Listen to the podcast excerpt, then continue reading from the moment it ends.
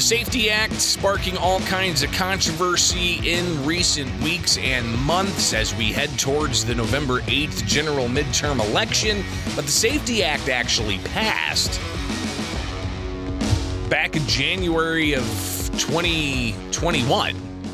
And here we are in October of 2022. What is the Safety Act? Uh, it's a uh, pretty broad measure that impacts police regulations and criminal justice.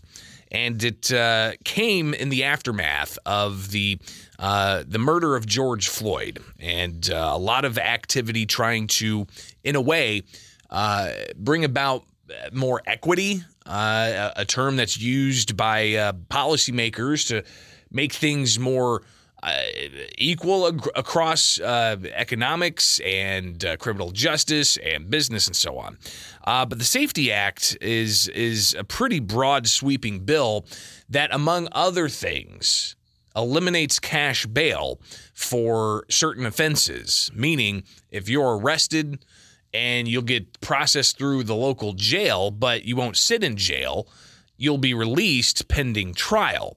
Uh, so there's a lot of significant changes that uh, law enforcement have actually said they need to, to, to have happen before its implementation January 1st. We've been following this, of course, with Springfield's Morning News uh, for for months, even back you know when it first passed in in January of 2021. But again, as we get closer to its implementation and more states' attorneys are taking a look at the clear language of the law, uh, there's significant concerns. We'll hear some of those concerns, but real quick, a phone call. Good morning. You're on WMAY.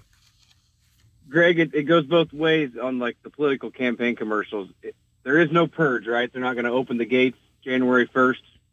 Like the, the prisons are, aren't going to just release. There are still there are still release. some states' attorneys that, from their interpretation of that, that's how they interpret it. That people they have behind bars right now, pending trial, could be released. Gotcha. So that that's now, still a concern. Go, but well, what my question is because I I know the judge has the ultimate say in yes. the end. So will they go back to the prosecuting judge the sitting judge of that case, like, hey, we've got Emilio over here. Uh, we're going to let him out. What do you think? You know, is that how that's going to work or and, what? And again, I think that there's this uh, caveat of 48 hours prosecutors have okay. to prove to a judge that somebody's either a flight risk or a danger to the community or so on. And, and prosecutors have said 48 hours is not enough time to get the necessary well, information they need.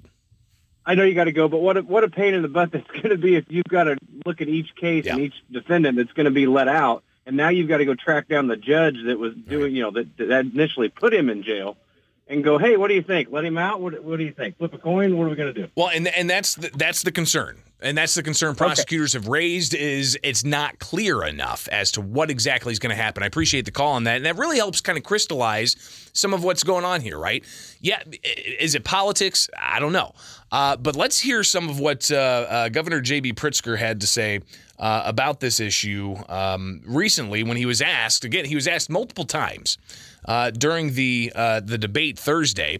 What specific changes would he like to see? Because the lawsuits that states' attorneys are filing are stacking up.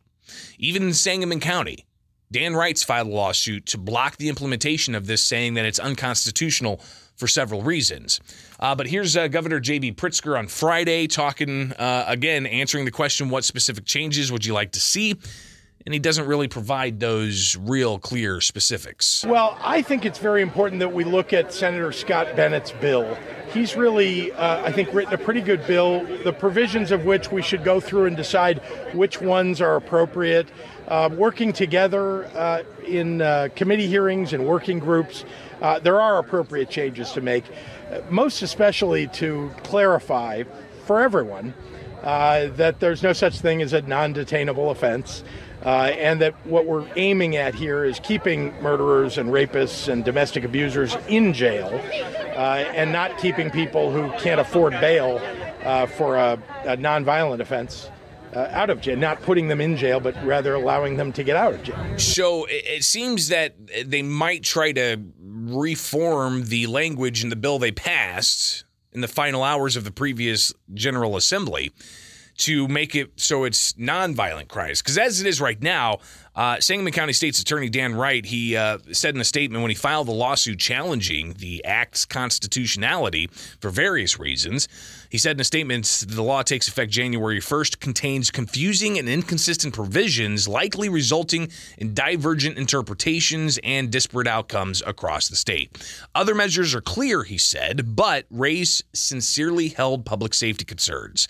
Continuing on here with what uh, Dan Wright had to say, again, Sangamon County State's Attorney, he said offenses which are truly not detainable under the Act include misdemeanor offenses and Class 4 felonies, not specifically listed in the plain language. These offenses include, among others, aggravated DUI causing bodily harm, certain hate crime offenses, aggravated assault with a firearm, concealment of death, and threats of violence against persons at school. Wright said January 1st, judges will no longer have discretion to assess danger to the community as a whole when considering pretrial detention of individuals charged with broad range of violent and dangerous offenses. He goes on to say, listing these offenses aggravated battery, including great bodily harm or permanent disfigurement, aggravated DUI, fatality, aggravated fleeing and eluding a peace officer, aggravated leaving a scene of an accident, great bodily harm or death, arson, burglary, drug induced homicide, intimidation, including threats against witnesses and potential jurors, kidnapping, robbery, second degree murder, threatening a public official, possession of a firearm by a gang member, possession of a stolen firearm, concealment of a homicidal death. Theft in any amount, and all offenses involving legal drug distribution, Wright said. Similar cha- charges uh, to, to uh, allegations in the lawsuits have been filed by uh, state's attorneys across the state, uh, including in um, uh, Madison County, Knox County, Winnebago County, Boone, Henry, McHenry, and uh, Will counties, all filing uh, lawsuits to try to block the implementation of the Safety Act. Uh, we do have, uh, as Governor Pritzker mentioned there, Scott Bennett's bill, a Democrat out of Champaign in the state Senate. And uh, that bill, it's been filed. Uh, we haven't seen any public hearings on this yet. Uh, but the, the, the act takes effect January 1st. I don't expect lawmakers to come back in these weeks leading up to the election, but they are scheduled back the week after the election. So I imagine you're going to see a lot of the conversation on this heat up even more. And what's fascinating is the election could very well dictate which track they take, right? Do they Democrats have their their rear end handed to them in the election out of concerns of crime and so on, and that causes them to recalibrate or if they come out of the election with their supermajority intact, do they then just move forward and, and provide very surface level changes?